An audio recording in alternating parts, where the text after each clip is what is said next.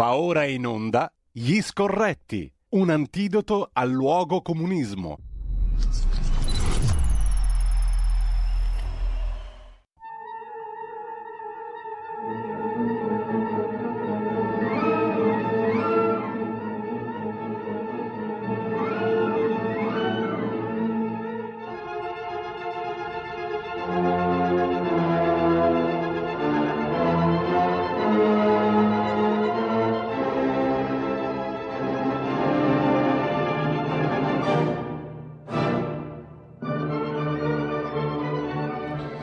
Dai che non era niente male, Frankie Laine, il cui babbo faceva il contropelo e la barba ad Al Capone, niente meno, e che ha venduto duecentocinquanta milioni di dischi, ventuno dischi d'oro. Rawhide, ce la siamo sentiti in versione originale.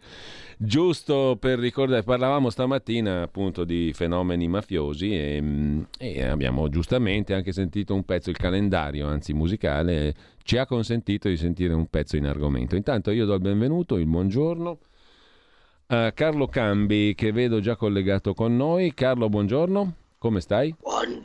Buongiorno.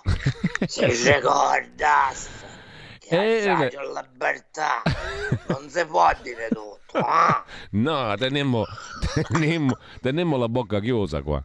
Eh. E mi raccomando, non vado a ingazzare al signor Biden, che in questo momento sta nervoso.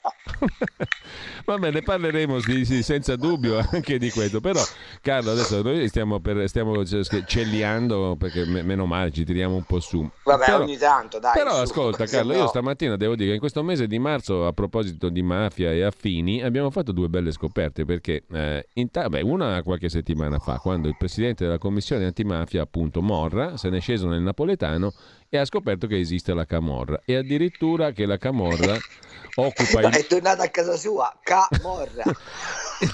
Camorra, esatto. E, e ha scoperto pure che, diciamo, ci sono fior di famiglie di mafiosi che eh, pagano settanta euro al mese, trentasette euro al mese di case popolari, occupano anche i marciapiedi no! e gli spazi pubblici. Sì. E da, quaranta, da quaranta anni tutti sanno i loro nomi e cognomi, ma chi parla finisce male, e la magistratura, naturalmente, compresa l'antimafia, non risulta esistente in certe parti. C'hanno da fare con Savoini, cioè abbi pazienza, su. Eh. Sì, infatti, un'indagine che ha portato un frutto straordinario. Poi io Savoini l'ho incontrato l'altro giorno per strada a Milano, qua per caso, ci siamo fatti due chiacchierate, cose, de, cose de, diciamo così, dell'altro mondo propriamente. Anzi, magari un giorno no, lo facciamo dico... venire qua. Sai perché te lo dico? Perché ieri sera a, a, a di martedì eh, mi hanno eh, detto che eri da quelle parti, io non t'ho visto. Sì, però per tre volte hanno tirato fuori l'intercettazione di Savoini. Eh, cioè, è, è veramente ridicolo, cioè, non lo so, siamo oggi le cose, no, però c'è un'altra cosa importante. Mario Draghi ha detto che esiste mm. una questione meridionale, l'ho detto ieri proprio a Napoli. Che dici? Una telefonatina...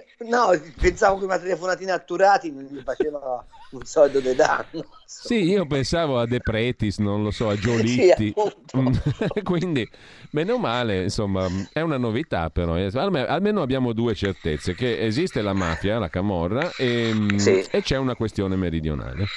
Vabbè, abbiamo fatto un progresso, dai. Niente male, ci volevano i migliori, i tecnici, per capirne qualcosa. Siamo eh, alla canna del gas. Intanto senti, no, senti un po' Carlo, perché non ci manda più eh, manco no, quello. No, quello no, eh, o si paga in rubli o niente gas. Esatto. Eh, mh, però Carlo, una curiosità ce l'ho, perché ieri abbiamo fatto una trasmissione di un'ora con il professor Volli proprio sul tema dei sì. talk show televisivi. Mm? Sì. Eh, eh, allora dimmi la tua, dai, visto che sei stato ospite. Ma di... allora, a cosa servono? Te... Cioè, non, nu... in questo momento a nulla. O meglio, stavo face... facevo una riflessione ieri sera tornando da, da, da, da questa cosa. È una riflessione un pochino alta, quindi probabilmente vi, vi, vi rompe un po' anche le scatole, però ho scoperto dal talk show di ieri sera, dove io ho avuto un, un insperato successo avendo semplicemente detto delle cose di buon senso che escono un po' dal mainstream, no? E mi sono chiesto, ma perché c'è stato questo attacco all'istruzione classica eh, così forsennato, soprattutto in Europa?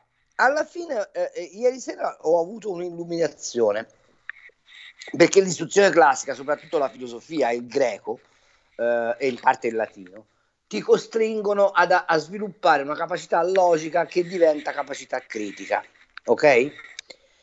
Ma se tu presenti, come è successo per esempio con il Covid e come sta succedendo adesso con la guerra in Ucraina, la tecnologia e la scienza non più come esercizio del dubbio e della critica del reale, ma come dogma, e presentare la scienza come dogma significa negare la scienza nella sua essenza più profonda, hai bisogno di gente che non è in grado di sviluppare una capacità critica.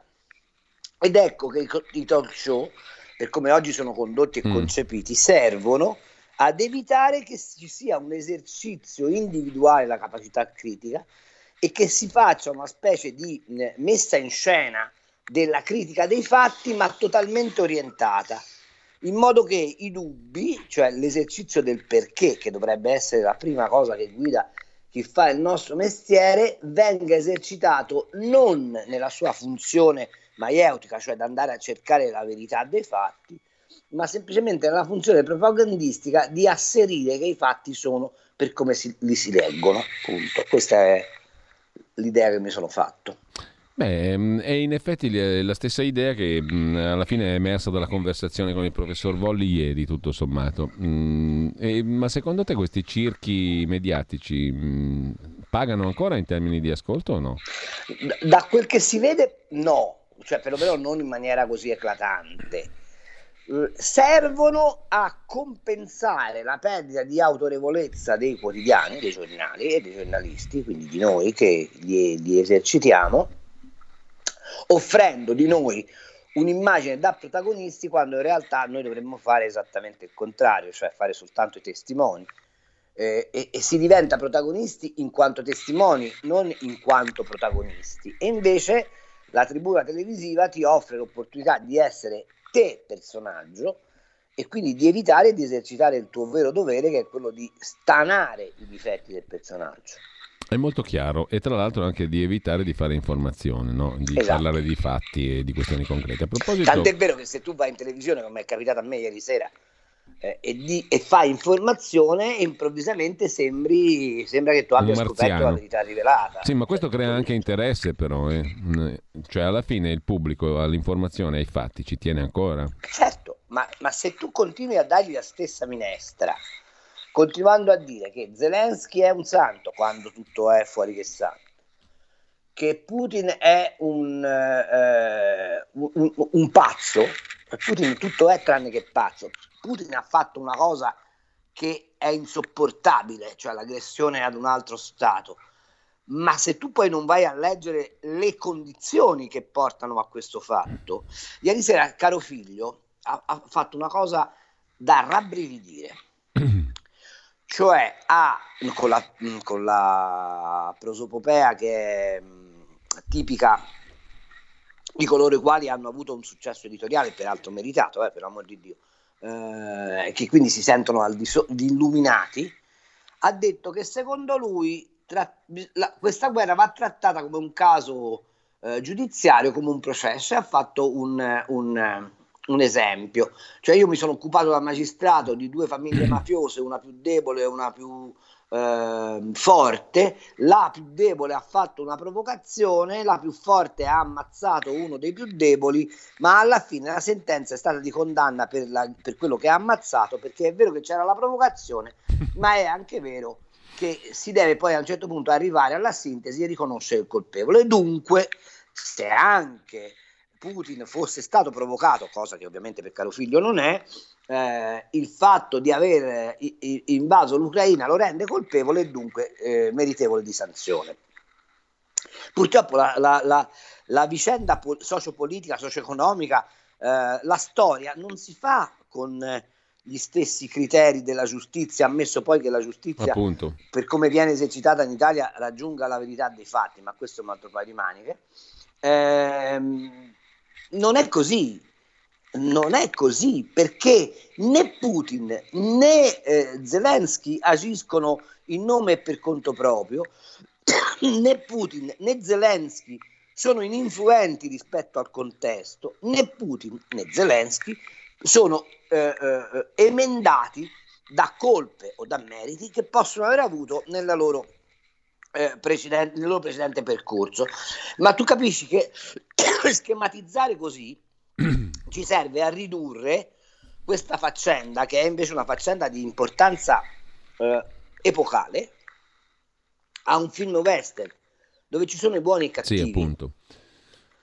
E, e, e se tu riduci la, la storia eh, a, a, a A, a mero elenco di buoni e cattivi, no, non perché, ti poni nella problematicità della storia. Anche perché, Carlo, qua stiamo entrando non veramente stiamo entrando, secondo me, ragionando così, in una dimensione veramente da, da spettacolo o da avanspettacolo, certo, eh, estremamente superficiale, ma, perché io rimango della vecchia idea me, di von Clausewitz. A, a me la, a, cioè, a me la von der Leyen che sgambetta come le ottanta gambe ottanta di Macario non è che mi dispiacerebbe vederla, perché è l'unica cosa che riesce a fare, eh, voglio dire. No, anche perché mi sembra veramente che stiamo rigettando le, le cose più elementari, no? Uh, quando certo. von, von Clausewitz scrisse che la guerra era la prosecuzione della politica con altri mezzi, era un'analisi di, di elementare realismo, cioè credo che da lì bisogna partire, no? Cioè, se altro, altrimenti non, non capisci niente, giudicare col e, metodo... Ma ieri sera, oh, ieri sera io ho provato a dire una cosa che poi non mi hanno fatto dire, ma, ma la dico qua. A un certo punto si discuteva dell'atomica, no? Allora, il deterrente...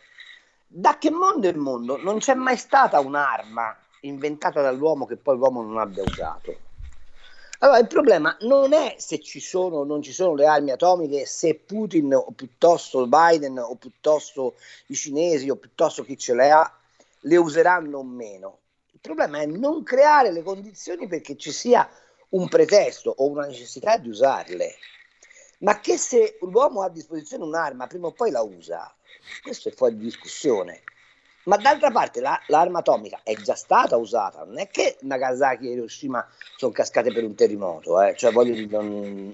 ogni tanto ricordiamoci le cose come stanno, no? Ma c'è ormai questo, per esempio, l'altra cosa che nessuno nota, che c'è uno smottamento atlantico che svuota di contenuto l'europeismo, ma tutti continuano a parlare di europeismo, cioè significa non prendere atto, perché si ragiona da tifosi e non da analisti, quindi da protagonisti e non da testimoni, che le cose stanno cambiando radicalmente. Ecco, questo è un punto. L'Europa... Carlo, Carlo, io vorrei soffermarmi un attimo su questo, poi come al solito avremo modo di sentire anche le opinioni di chi ci segue, certo, tramite le telefonate allo zero due sessantasei venti trentacinque ventinove o i WhatsApp al tre quattro sei sei quattro due sette sette cinque sei, potete già mandarli.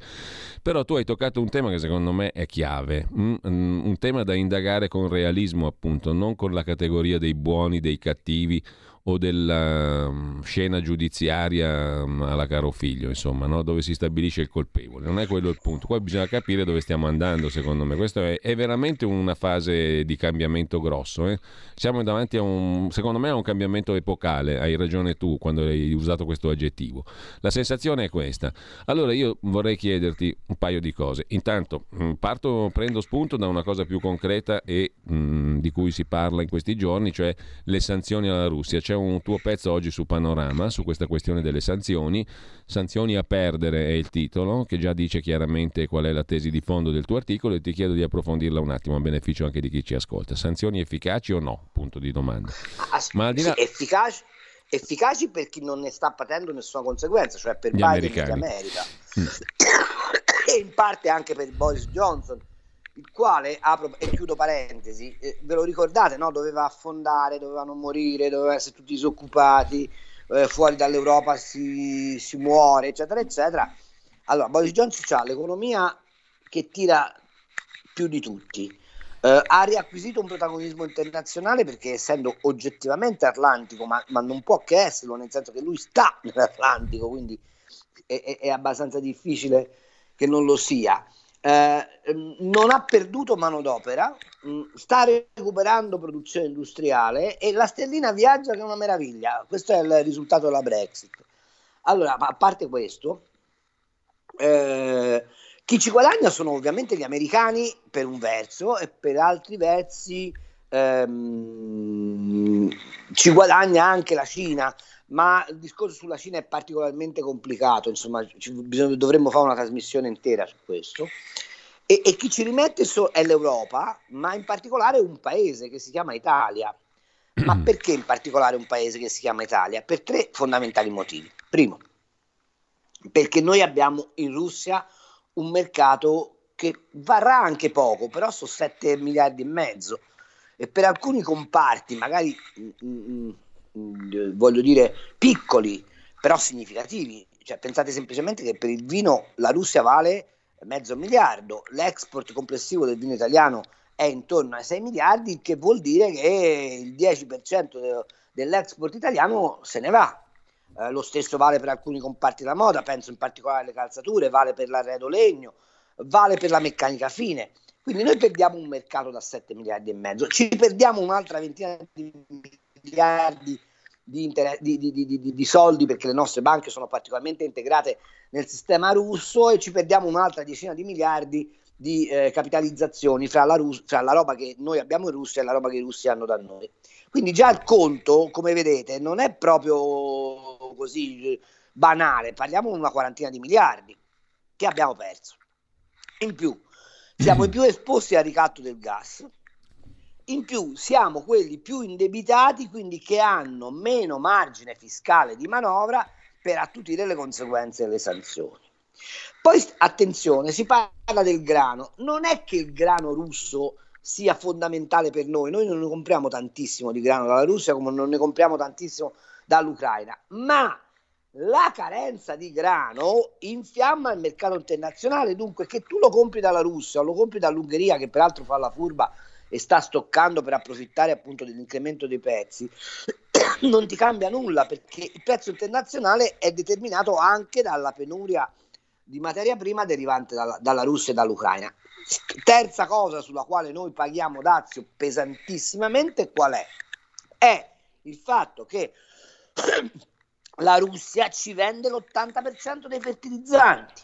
Allora noi senza il fertilizzante russo non possiamo sostanzialmente coltivare, o meglio lo potremmo fare rinunciando al digestato che ci serve per fare il biogas, quella quota di biogas che facciamo, E, e, e, e utilizzando a man bassa il letame delle ehm, stalle, eccetera, eccetera, eccetera. Ma attenzione, questo i nostri ambientalisti e, e la lobby vegana e l'Europa che non vuole la zootecnia, eccetera, eccetera, non ce lo rende possibile. Quarta eh, faccenda mm. e non per nulla trascurabile è che i contraccolpi sul sistema finanziario internazionale che la Eh, guerra ucraina eh, determina, ovviamente, quindi l'incremento di inflazione, le manovre sui tassi, eccetera eccetera, poiché noi siamo il paese più indebitato e quindi più esposto ai sommovimenti finanziari globali, eh, ci fanno pagare un prezzo altissimo. Questo è quanto. Chi ci guadagna, perché ci guadagna Biden, è abbastanza semplice, cioè le, le motivazioni sono tante, ma ne dico due che rendono palmare questo successo di Biden. Viene qua e ci raddoppia la quota di gas che ci vende, peraltro mm. un gas che ci costa quattro volte tanto, e ci raddoppia la fornitura di cereali che fino ad ora noi non compravamo dall'America perché sono coltivati con gli erbicidi eh, che, che l'Europa ha cercato di bandire, e soprattutto perché vengono da sementi O G M che noi non vogliamo usare. Ma voi immaginate che quando eh, c'è penuria poi non si sta a fare tanto gli schizzinosi, ma per Biden significa penetrare in un mercato, quello italiano e poi quello europeo complessivo, che assicura nuova prosperità alle sue imprese, e quindi ci ha guadagnato una discreta cifra, no? Carlo, mi rifaccio ancora al tuo articolo perché vorrei che tu chiarissi due punti molto interessanti. Primo, il triangolo fra Russia, le esportazioni energetiche russe ammontano a duecentoquaranta miliardi di dollari nel duemilaventuno, sì. tu precisi, il sì. triangolo Russia, J P Morgan, Citigroup. Punto primo. Sì. Punto secondo, eh, l'incarico che Putin ha dato alla governatrice della Banca Centrale Russa, Elvira Nabiullina, eh, di occuparsi di criptovalute, di rublo sì. in criptovaluta, eh, che fa il paio col discorso della, della creazione da parte della Cina di un'analoga valuta, criptovaluta in yuan, no? Sostanzialmente. Allora sì, è, è la dimostrazione che noi facciamo le sanzioni ma non sappiamo di quello di cui si parla. Cioè loro erano convinti che cancellando, che cacciando um, ba- eh, Putin dal sistema SWIFT, che sapete è questo sistema di pagamenti internazionali, eccetera eccetera, e eh, dicendogli sai che c'è, mo ti congeliamo le, mh, eh, le riserve che hai in giro per il mondo, ti mettiamo a gallina, eh, no. Uno, perché il compagno eh, Putin riceve ogni giorno solo dall'Europa un miliardo in valuta.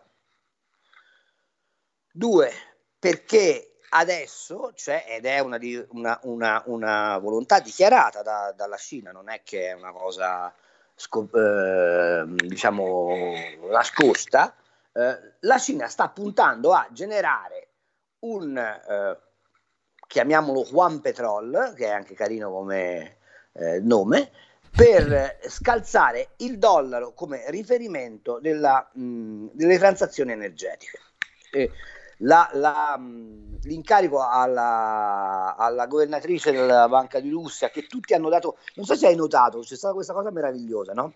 Che hanno detto tutti: ah no, la Nabiullina si è dimessa, ha mandato a fare in culo Putin. Ah, non, allora mettiamoci d'accordo, o Putin è, auto, è un autocrate, e se c'è un autocrate non ci si dimette, eh, appunto. Cioè, l'autocrate te fa fuori c'è, modello Politkovskaya appunto, oppure non è un autocrate e allora la Nabiullina si è dimessa. Non è vero, la Nabiullina sta lì, puntella la politica monetaria di Putin, eh, tutti parlano del rublo che è andato e sembra, sembra anche una in gamba, tra l'altro è molto in gamba, no, avercene eh, se, se mi chiedono il cambio fra lei e Visco lo faccio domani mattina, tra lei e la, e la Lagarde lo faccio domani mattina. eh, eh, Ti volevo dire, eh, parlano tutti del rublo che va malissimo, si è apprezzato del quaranta per cento, giusto perché voi lo sappiate, insomma. Vabbè, detto questo, ehm, la mossa è molto semplice. Se io riscuoto in, in rublo, poi converto lo, il rublo in yuan, me ne frego assolutamente del blocco che mi avete dato sul sistema di pagamento SWIFT, perché adopero il C I P S, che è quello cinese, ma soprattutto rafforzo questo Eh, yen petrol e sostituisco piano piano il dollaro come moneta di riferimento. Poi perché le criptovalute? Perché le criptovalute ti consentono di operare sul, su internet, e su internet scambi tutto senza che ci possano essere delle barriere eh, che ti impediscono lo scambio. Perché? È per perché questo che gli hanno dato una regolata anche ad Alibaba, no? Esatto, e la Cina la prima cosa che ha fatto, ha preso Alibaba, gli ha strizzato le palline, gli ha detto: sai che nova c'è? Ora fate quello che dice Babbo Xi. E, e, e, e, e, e quel cosa ti voglio dire? Che fra l'altro su internet il compagno Biden non può fare nulla, perché le sue sette sorelle del, del sistema, de, de, della realtà virtuale, in testa a Google, e poi c'è Microsoft, e poi c'è Zuckerberg, e poi c'è eh, eh, Bezos con Amazon, non gli consentono di fare nulla. Beh, vi, vi faccio un ragionamento: hanno bloccato il circuito nel mondo del virtuale, dove tutto è assolutamente virtuale, dove se, pa- dove se non sei uno che ha, che ha fatto un TikTok nella vita, che puoi essere laureato a Harvard ma non conti niente. E, ehm, hanno bloccato l'economia di scambio fisico, ma non hanno bloccato nulla dell'economia dello scambio virtuale.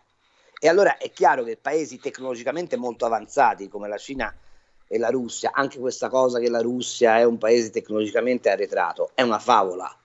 Dal punto di vista dello smanettamento e per esempio della tecnologia nucleare, i russi danno le piste a tutti, e, e lavorano nel mondo che gli è rimasto disponibile, che è il mondo virtuale, quindi criptovaluta, quindi grandi scambi. Ecco Carlo, quanto eh, invece al discorso esportazioni energetiche J P Morgan, Citibank, due parolette. È molto semplice. J P Morgan fa da ufficiale pagatore per conto della Russia, e lo fa perché? Perché è una sorta di advisor di tutte le banche occidentali che sono rimaste con le dita fra l'uscio per delle sanzioni. Allora però in qualche modo questi soldi bisogna che li ricoverino, e cosa fanno? Consentono a J P Morgan, tant'è vero che lì le sanzioni Biden non le ha messe, di intermediare eh, risorse russe. E quindi che cosa fa la Russia? Invece di pagare direttamente, eh, dice: vabbè, c'ho un debito, perfetto, io quel debito lo deposito presso J P Morgan e ve lo deposito anche in dollari, perché tanto ce li ho, eh, o comunque li reperisco con le criptovalute, eccetera, eccetera. E poi è J P Morgan che deve pagare. Ma se te domani mi chiedi, a, a fall- mi, mi chiedi il fallimento, sei scemo, perché io in realtà la, la, la, la, il mio debito l'ho onorato. Se poi chi ti deve pagare non ti paga, te la rifai su, su J P Morgan. Ovviamente J P Morgan questo servizio non lo fa gratis, ma ti faccio notare quanto l'informazione è peracottara, da, soprattutto alle parti nostre, perché hanno strillato al fallimento la Russia in tutti i modi possibili e immaginabili. Mm. La Russia non è fallita manco per, per niente. niente certo. e, e, allora di che cosa stiamo parlando? Tu lo capisci che se hai una distorsione della realtà in questa maniera, poi fai delle analisi errate e, e, e Putin inevitabilmente vince. Allora, a proposito di vincere, ehm, ti pongo due questioni strutturali. Poi non so se è stato chiaro, eh? No, no, chiarissimo. Forse il discorso è un po', molto un po' chiaro, contorto, Carlo. Ma insomma... Molto chiaro, però mi segnalano che qua sono già le dieci e io non me ne ero eh. accorto. Uh, abbiamo la solita piccoletta pausa. Va bene. Giulio Cesare comanda.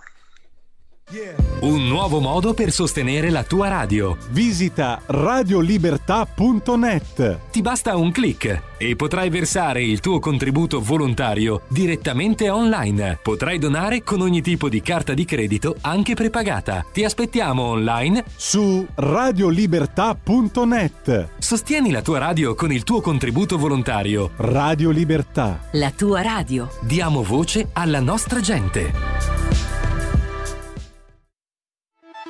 Stai ascoltando Radio Libertà, la tua voce libera, senza filtri né censure, la tua radio. Carlo Cambi con noi, tra poco apriamo le linee e leggiamo i messaggi. Intanto però, Carlo, siccome tu giustamente prima parlavi di un cambiamento epocale, quello che stiamo vivendo in questa fase, e credo che sia così, eh, Putin vince, non lo so, mm, tu hai appena detto Putin vince. Ehm, no, vince su questo terreno. No, eh, su questo terreno, no, no, no, no, per carità. No, no. no, però a proposito di chi vince e di chi perde, io ho una sensazione, poi voglio chiedere a te cosa ne pensi. La sensazione mia è che indubitabilmente, appunto, si sia chiusa un'epoca, no? La lunga epoca dalla caduta del muro in poi. C'è comunque un cambiamento sostanziale di forze in campo e di peso specifico di queste forze all'orizzonte.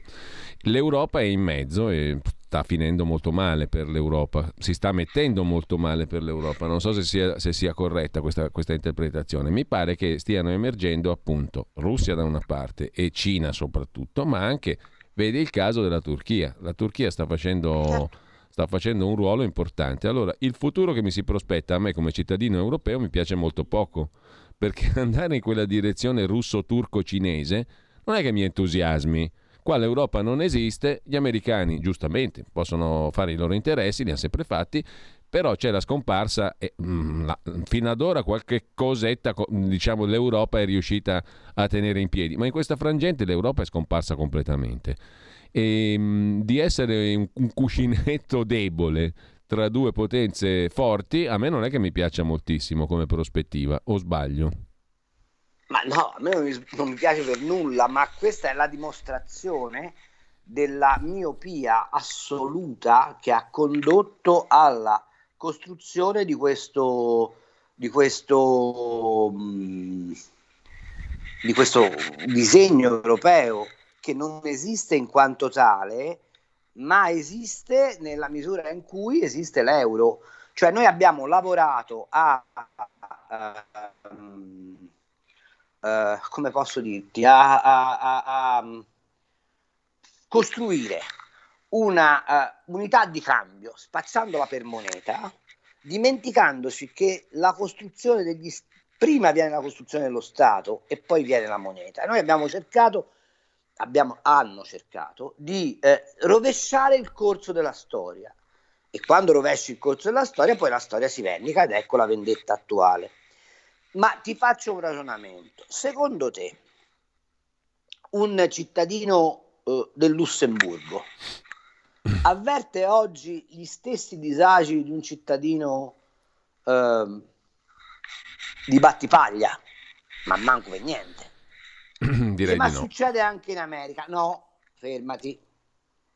È vero che fra uno dell'Ohio e uno di, di, di Los Angeles c'è una differenza enorme, verissimo, però è anche vero che esiste uno Stato federale con una legge, legislazione federale, con una politica economica che prevale su quella di tutti gli Stati e che presenta il conto all'esterno. Eh, Ma ti faccio notare una cosa: non esiste al mondo, non esiste al mondo nessuno Stato federale che non sia nato da un azzeramento delle individualità statali preesistenti. Gli Stati Uniti d'America esistono perché hanno spianato le popolazioni indigene. La Confederazione Elvetica esiste perché al termine di conflitti continui hanno trovato un modus vivendi sotto un ombrello unico che è la Confederazione.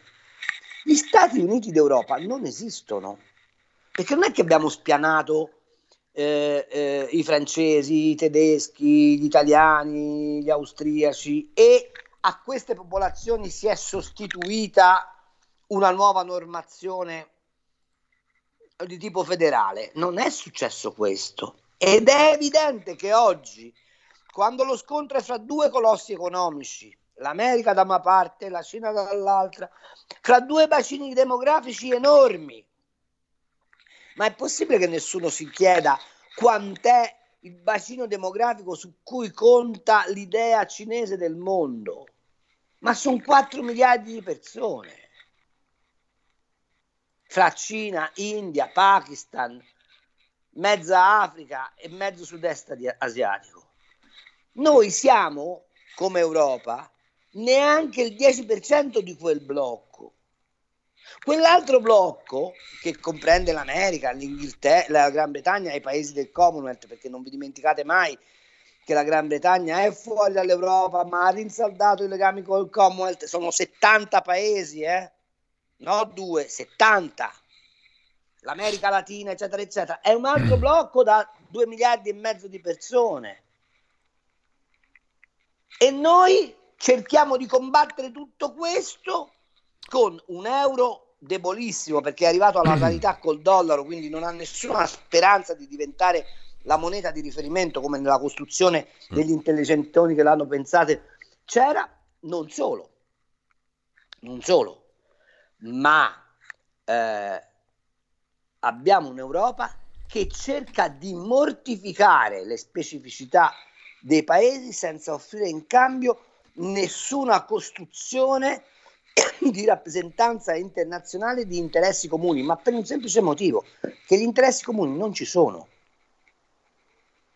Non c'è un interesse comune, Carlo, economico, non c'è un interesse comune culturale. E fammi finire sì. L'ultima cosa è aver negato l'unico collante che poteva realmente tenere insieme l'Europa, cioè le radici giudaico-cristiane, che ci avrebbero consentito di essere oggi noi i mediatori con, con, con la Russia, o, pro, o, o forse di non proprio fare scoppiare la guerra. Averle negate non ci consente di avere nessun denominatore comune europeo. E tant'è vero che le trattative le sta facendo un islamico, la Turchia, che è la Turchia, e ci ha provato un ebreo un, che è eh, Israele. Israele. Ma noi, come cultura, come identità, siamo fuori da questo gioco. Carlo, tra poco apriamo le linee telefoniche, poi ti leggo i messaggi. Prima però volevo chiederti anche che, che aria tira per la nostra economia dell'Italietta, perché oh, abbiamo letto stamani del D E F, arriva il D E F, il documento di economia e finanza, che è l'aggiornamento dei conti pubblici, deficit al sei per cento e il P I L viene ridotto ulteriormente nelle previsioni di crescita. Siamo al tre per cento adesso di previsioni. Sì, ma non ce la, ma non ci arriveremo. Io l'avevo già scritto due giorni fa, che queste erano più o meno le, le linee del D E F. Non arriveremo al tre. Eh, tieni presente che abbiamo un'inflazione che probabilmente verrà certificata al sei virgola cinque, ma è oltre il dieci nel percepito. Allora al tre con un'inflazione al dieci eh, non è nulla. Tenete presente che noi siamo ancora ampiamente sotto il duemiladiciannove, che fu per, peraltro un anno sostanzialmente di economia ferma. Eh, semplicemente il nostro debito sta diventando insostenibile. Io ho ribattezzato il D E F dal nome del nostro ministro dell'economia Franco eh, in dovrei essere Franco, ma non me lo posso permettere perché eh, il dovrei essere Franco significherebbe spiegare agli italiani che ci ammazzeranno di tasse e che eh, non c'è capienza fiscale, cioè non abbiamo nessuna possibilità di manovra sostanzialmente. Ma un'altra cosa che nessuno ha scritto tranne noi sulla Verità, che in questo momento ci sono gli ispettori di Bruxelles che stanno facendo le bucce al P N R R e probabilmente queste bucce non sono bucce positive, eh, perché ci sono una serie di cose che sono incagliate, pensa al decreto concorrenza, pensa alla riforma fiscale, pensa alla riforma della giustizia, cioè tutte quelle scadenze che, che l'inviato da Dio Draghi avrebbe dovuto rispettare, da quel che pare non sono rispettate. E stai attento, mm. la salita di ieri al Quirinale sì. non è solo per le armi, Conte gli ha detto eccetera eccetera, è perché Draghi si è rotto le balle, sa che sta per andare a sbattere e non ha voglia di avere di, di, di, di legare il suo nome faccia, a un disastro, di legarsi insomma. Al fallimento. mm. Ma attento, il fallimento non è perché le circostanze sono avverse, ma forse perché Draghi è stato so- sopravvalutato. Cioè non vi dimenticate che Draghi è diret- era direttore generale del Tesoro quando sono cominciate le privatizzazioni e per dieci anni, ed ha com- e per dieci anni ha accompagnato il declino dell'Italia, di cui oggi raccoglie i frutti. Eh, no, tra l'altro nel decennio, quando... nel decennio più orrendo per la nostra storia economica esatto, e politica. Esatto, e quindi questa santificazione comincerei a, a, a, come dire, a metterla in discussione non solo, ma comincerei anche a domandarmi se la folle corsa verso l'europeismo che noi abbiamo fatto in maniera acritica non ci abbia procurato dei danni oggi non reparabili.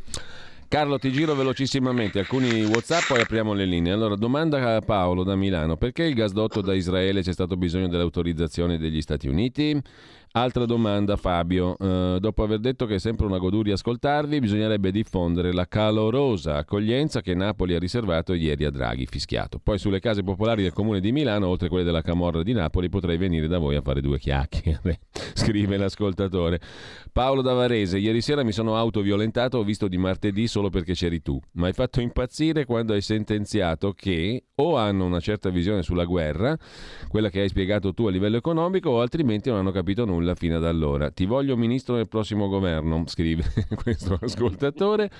Anche Eric Clapton nasceva oggi trenta marzo, scrive un altro, infatti lo ascolteremo. Lay Down Sally, Slow Hand l'album da cui prese il soprannome, ma ascolteremo anche Sonny Boy Williamson che nasce oggi, giusto per deviare verso la musica. Mentre per quanto concerne ancora i messaggi, Carlo, poi ti lascio brevemente la parola. Marco da Agrate: in questa fantastica Italia ci siamo dimenticati dei novantotto miliardi di evasione delle società delle slot machine, antichissima storia di cui ci siamo occupati qua, eh, e nel frattempo mh, faccio fatica a seguire la rassegna stampa, non perché non mi piace la sua conduzione, ma perché sono convinto che i giornali non ci raccontino più le notizie ma le opinioni, scrive Lorenzo.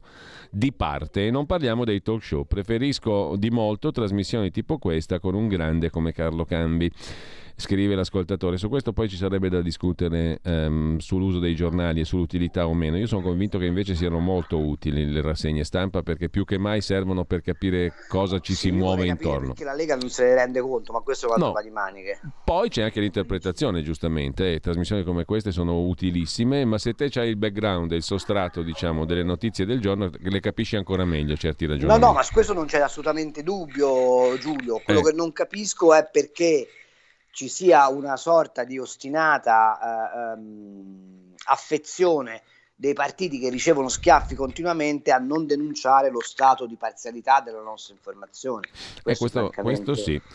Eh, e poi, allora, um, una delle più importanti differenze tra uomini e animali è che gli animali non permettono al più idiota di diventare il capobranco, scrive un altro ascoltatore. Gira su, gira su Facebook ed è carina come battuta. Sì, e poi c'è un audiomessaggio che però non riesco a scaricare, eh, e un altro audiomessaggio che invece mandiamo... I would like to express my gratitude yeah. to the founder of the C E O for Life, Giordano Fatali. Chi è? No, questa è una roba che sto andando da, dall'Ansa, presumo, perché non si capisce niente. Aspetta, torniamo sull'audiomessaggio al volo, senza averlo ascoltato prima, naturalmente. Eh, buongiorno, Maurizio dalla provincia di Belluno. Ma niente, mh, volevo fare due considerazioni. Eh, che la guerra sia brutta da qualsiasi parte si guardi e che provochi grossi problemi, eccetera, è chiaro. Però che si stia facendo una campagna veramente spropositata dalla parte, diciamo, dell'Ucraina sicuramente sì. Adesso io non è che voglio essere pro Putin, però eh, tra talk show, discussioni, eh, punti di vista e eh, che ne so altro, è solo da quella parte, diciamo, il lato che tra virgolette si può definire positivo. Questa mattina, se non erro, ho visto sulla sette la pubblicità del film che parla di Zelensky. Adesso non venitemi a dire che un film si fa in quindici giorni, quindi che una cosa sia stata un po' preparata a monte e molto molto prima, secondo me è, è, è palese, diciamo. Adesso ditemi voi eh, se, se sto dicendo basanate. Buona giornata a tutti, grazie. Allora, c'è un altro audio, andiamo rapidamente. Buongiorno, eh, io vorrei fare dei discorsi un po' più vicini a noi, no? E parlare della Lega di Salvini, eh, perché credo che eh, Salvini abbia smesso di proporre eh, um, eh, direzioni politiche che interessassero eh, gli italiani, no? Contro l'Europa, eccetera, eccetera. Quello che in fondo sta dicendo Cambi, no, queste problematiche qui, per ricercare quell'elettorato che è accettato dalla, dall'establishment e che gli consentirà di sopravvivere a lui come politico. E, e quindi la Lega è, ha una, un serbatoio di elettori che pensa a certe cose e una classe dirigente che ne fa altre. Io credo che sia questo un grosso problema. Buongiorno, sono Giovanni dalla provincia di Novara. Carlo, a te subito la parola, senza perdere tempo perché ne abbiamo poco. Allora, pa- riparto da Giovanni. Credo che Giovanni abbia una parte di ragione e in- continua a invocare il congresso della Lega, perché secondo me è indispensabile che un partito come questo, che ha un forte radicamento popolare, abbia il coraggio di confrontarsi sulle sue linee politiche e abbia il coraggio di affermare una cosa che tutti sanno, e cioè che Matteo Salvini è uno straordinario frontman, capace di dialogare con le persone, di sentire la pancia delle persone, ma un partito che si candida a governare il paese ha bisogno di una serie di elaborazione politica profonda. Io devo dirti la verità, eh, lo racconto in radio e lo ridico, sono rimasto molto male che il ministro Garavaglia mi abbia negato un'intervista, e quando poi sono andato a sentire le categorie economiche che impattano sul turismo ho sentito letto dei giudizi su mm. Garavaglia che mi hanno fatto rabbrividire. Allora, questo vuol dire che non c'è la percezione, la necessità di spiegare alla propria base elettorale e alla propria base economico-sociale ciò che si sta facendo, e questo è in, inaccettabile per un partito come la Lega. Eh, agli altri ascoltatori dico: avete una parte di ragione nel dire che l'informazione ha bisogno di essere riportata alla sua funzione primaria, cioè di testimonianza dei fatti. Quanto all'Ucraina, l'Ucraina è un paese che un anno fa si è vista rifiutare dal Fondo Monetario Internazionale una tranche di finanziamento perché era un paese ehm, considerato corrotto, dove la giustizia non era equamente amministrata e dove le opposizioni non avevano modo di parlare. Eh, però vi faccio notare una cosa: se c'è un film che riguarda Zelensky, vuol dire che stiamo dentro una specie di Truman Show. Eh, per, per sapere che cosa succedeva a Winston Churchill abbiamo dovuto aspettare quaranta anni perché ci fosse la, la biografia di Churchill raccontata effettivamente. Se si fanno i talk show su, su, su eh, Zelensky, significa che, abbiamo dele- che hanno deciso di delegare a questa rappresentazione del mondo eh, la partecipazione democratica, mentre gli interessi si fanno al segreto di... e nel chiuso di altre stanze. Allora, velocità supersonica, una domanda via WhatsApp: cosa ne pensa Cambi dell'uscita dell'amministratore delegato dell'ENI De Scalzi, il quale ha detto non pagheremo in rubli perché non li abbiamo? Eh, Sandro che invece ci manda che, una... che, è, che è una giustificazione priva di fondamento, perché il rublo è una moneta scambiata a livello internazionale e se Putin insiste nel pretendere il pagamento in rubli abbiamo, abbiamo voglia di dirgli che contrattualmente non lo può fare, eh, lo può fare. Un altro ascoltatore, Sandro, ci manda una tabella fondi del P N R R. Pro capite le prime regioni per destinazione sono Molise, Calabria, Basilicata, Sardegna, Abruzzo, Sicilia, Campania, Lazio, Puglia, Marche, Liguria e via dicendo. È vera questa tabella? Chiede l'ascoltatore. È veritiera? Sì, è, ver- sì, è vera e, e al contrario di quello che puoi pensare non è neanche sbagliata. nel senso che se l'Italia vuole avere una possibilità, ma che secondo me ormai non c'è più, ma insomma, di rinascita, deve per forza risolvere la questione dell'arretramento del mezzogiorno.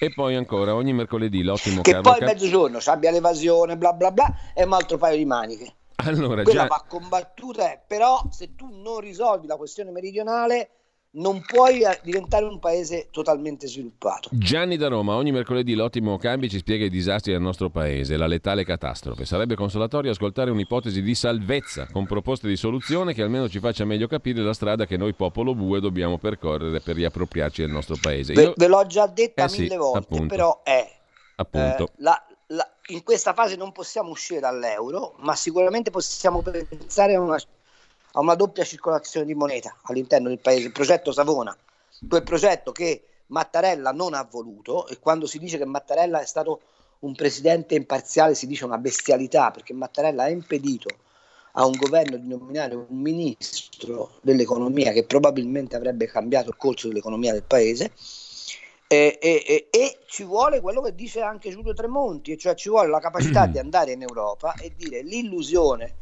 che voi avete cullato per molto tempo che l'Europa fosse un gigante è finita, la Germania bisogna che restituisca parte di quello che ha estorto dall'Europa, ed è indispensabile che troviamo la maniera di mettere in comunione il debito, perché senza questo affondiamo tutti. Messaggio, poi due telefonate, audio messaggio. Nell'attività politica è sempre attivo. Nell'attività politica purtroppo abbiamo, ripeto sempre all'infinito, i mass media contro che non danno una giusta informazione, e tutte le proposte fatte dalla Lega, che sono tante e sono pro italiani, sono sempre fermate, boicottate, bloccate e dal, dai parlamentari della sinistra, P D, Movimento cinque Stelle, eccetera eccetera, per cui fatevi una domanda. Ecco, eh, forse Salvini neanche due tasche piene, ok? Perché quando che è il momento di votare, gli italiani purtroppo votano ancora verso, verso sinistra, e per cui le difficoltà anche per Salvini sono molte.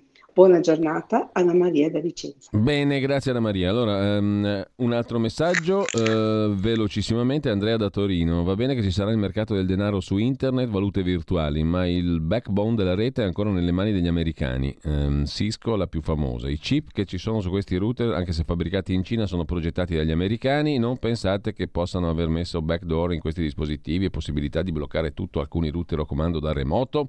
Domanda per Cambi, il gasdotto da Israele, la ripercussione. Ripete che Paolo da Milano. Ah sì, eh, perché è un'infrastruttura sostanzialmente militare eh, eh, eh, essendo che gli americani sono i capi della NATO, si arrogano il diritto di autorizzarlo, anche se non c'è nessuna legittimità per farlo. Alla fine del discorso, scrive Lorenzo, su Draghi aveva ragione Cossiga. Mm? Mm, e poi la serie tivù Servant of the People, fatta anni fa, in cui Zaleschi è diventato famoso, è quella che stanno facendo, stanno mm, doppiando, allora. La sta doppiando pa- Luca Bizzarri, l'attore genovese. Eh, due telefonate eh, in attesa, mh, il tempo scorre implacabile. La nuova trasmissione Ufficio Cambi questo giovedì non può debuttare perché dobbiamo purificare qua gli ambienti con l'ozono, quindi chiudiamo la baracca ai burattini qui in radio. No, perché avete paura, dillo che avete abbiamo paura. Molta paura, e quindi la rimandiamo forse all'altra settimana, forse però. Due telefonate, pronto? Sono Gianni da Genova, ciao Giulio. Caro Gianni, una Dilla. Cosa veloce, botulina subito qua in Italia insieme a Carlo e mandiamo subito Draghi là in Russia, sarà meglio. L'altra chiamata, ciao, pronto? Gianni, prima, prima o poi una trenetta insieme ce la dobbiamo fare. eh, mica male, andiamo a trovarlo insieme Carlo. Eh, c'è un'altra telefonata, esatto. Pronto? Pronto? Caduta. Carlo, ehm, abbiamo pochi minuti, però eh, oltre alla questione del D E F io vorrei anche approfittare di questi minuti che abbiamo per chiederti un altro paio di cose. C'è una telefonata, la passiamo al volo, poi mh, ti volevo chiedere un altro paio di cosette prima sì. di salutarci. Pronto? Pronto? Buongiorno. Buongiorno. Prego, è in onda, è in diretta, ah, dunque, dica tutto. Pronto? Tocca a me? Tocca a lei, è in onda. Va bene, grazie, grazie. Dunque, da sempre le classi dominanti, approfittando della fantasia del popolo, Ci parlano di patria, di, di difesa della patria, difesa del sacro suolo, difesa della bandiera e tutte queste cialfrusaglie varie. In effetti, quando eh, sentiamo parlare di queste cose, dobbiamo immaginare che questi signori invece vogliono che noi difendiamo non il sacro suolo, la patria e la bandiera, che loro identificano nei loro interessi, nei loro affari, nei loro intrallazzi. Ora, eh, da sempre questi signori fanno sì che molti che non si conoscono si odino e si uccidono, mentre loro, pochi che si conoscono, non si odiano, non si uccidono e continuano a fare affari. Durante il secondo conflitto mondiale i banchieri ebrei continuavano a fare affari con i nazisti, mentre i nazisti mettevano gli ebrei nei forni crematori. Quindi pensateci su. Carlo al volo. Beh, non c'è commento, è l'orrore della guerra, non, è evidente che la guerra è anche questo, però dobbiamo prendere atto che esiste. Punto. Guerra e, armi. Su, poi, mm. per, devo dire una cosa, però sulla, sul valore di patria, ma che siamo a San Frusaglia, ci avrei qualche, ci avrei qualche dubbio. Forse siamo arrivati qua e abbiamo questa Europa così disastrata proprio perché non avevamo capito fino in fondo il valore di patria. Ma no, anche perché dicevamo prima, un sano senso della patria non sarebbe male eh, in questo periodo. Appunto, esatto. Perché cioè, equivarrebbe alla difesa di interessi molto concreti. E non, e non capisco il nesso fra il difendere la patria e, e, e, e, e, e l'orrore della guerra. Non, le due cose non sono automatiche. Eh. Cioè, non, Carlo, boh, non lo so. La questione invece delle spese militari, perché è diventata apparentemente così importante in questi giorni? Tra l'altro con Fratelli d'Italia che è con Draghi mh? e mh, col governo su questo punto.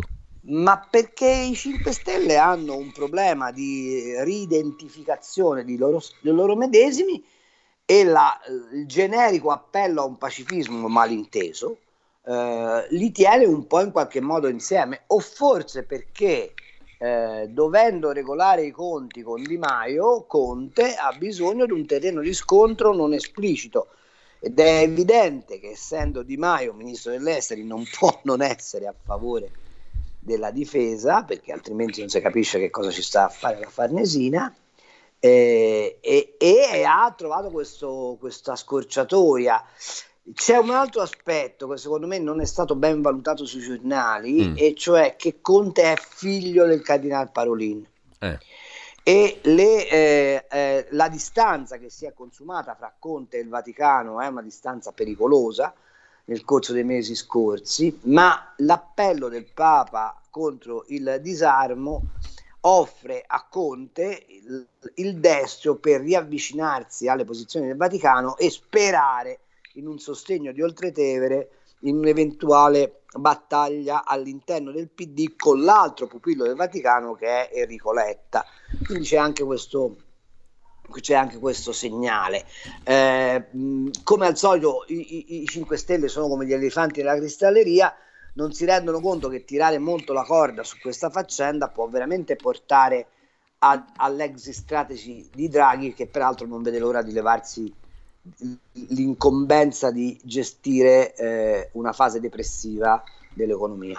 A flash a tweet prima di chiudere, eh, l'imprenditore bergamasco dello Agnelli, Paolo Agnelli dell'omonimo gruppo sì. Alluminio oggi chiede Pent- pentole straordinarie, pentole straordinarie eh, oggi chiede allo Stato di togliere l'I V A sulle bollette per chiudere la questione dei rincari. Troppi no sull'energia, le aziende chiudono, colpa del governo, lo Stato faccia meno il furbo, tolga l'I V A sulle bollette, giusto? Ah, assolutamente sì, solo che l'Europa non glielo permette. E poi eh, in tema invece sempre di economia, un'altra questione, quella dell'auto. Eh, c'è un articolo oggi interessante sul settore auto lombardo che non è uh-huh. di secondo piano, mille aziende, cinquantamila occupati, venti miliardi di fatturato, esportazione, innovazione, tra grine e divieti, in fumo aziende e posti di lavoro. Sì. Possibile invertire la rotta secondo te su questa storia del green? No, no, perché eh, l'Europa si è spinta molto avanti su questa storia del green e soprattutto perché non lo vogliono i tedeschi. Io ho scritto un articolo che esce sul prossimo Panorama dal titolo L'inutilitaria. Dovete sapere che finisce, a proposito di eh, svolte epocali, anche l'idea della mobilità di massa attraverso le piccole auto, perché i costi delle batterie e la carenza di microchips fa sì che le case automobilistiche si orientino per l'elettrificazione solo su modelli di alta gamma e abbandoneranno la produzione di piccole auto, il che per l'automotive italiano significa un'ulteriore botta, perché noi siamo i principali fornitori delle, eh, avendo l'esperienza Fiat, voglio dire, da, da, da, da, da novanta anni, da quando è nata la, la Topolino, eh, da ottanta anni quando è nata la Topolino, i principali fornitori di, dei segmenti eh, A e B del mercato automobilistico. Carlo, l'ultimissima questione. Larry Fink, chief executive di BlackRock, il più grande fondo di investimenti al mondo, dieci mila miliardi di dollari investiti, sì, un terzo in Europa, ha detto che la globalizzazione, così come la conosciamo da tre decenni, è finita. Uh, questo significa che diventeremo tutti più poveri? No, che, signi- eh, che la globalizzazione, per come l'abbiamo conosciuta fino adesso, è finita. È finita, sì. sì. Che lo scontro sarà fra la Cina, quindi un modello capitalistico di Stato, e un modello ultraliberista che è quello americano, sì, ma quando Larry Fink apre bocca è un po' come la volpe, eh, il gatto e la volpe che dicono a Pinocchio pianta i denari che crescono sull'albero, quindi occhio a qualsiasi dichiarazione Fink faccia. Carlo, ci salutiamo qua, io ti ringrazio, eh, ci diamo appuntamento a martedì prossimo e poi giovedì prossimo debutta anche l'altra trasmissione. Grazie mille Carlo. Buon io vi abbraccio, giornata. Vi voglio bene e sappiate una cosa, eh, distaccarsi dalla Lega in questo momento significa firmare la fine del paese.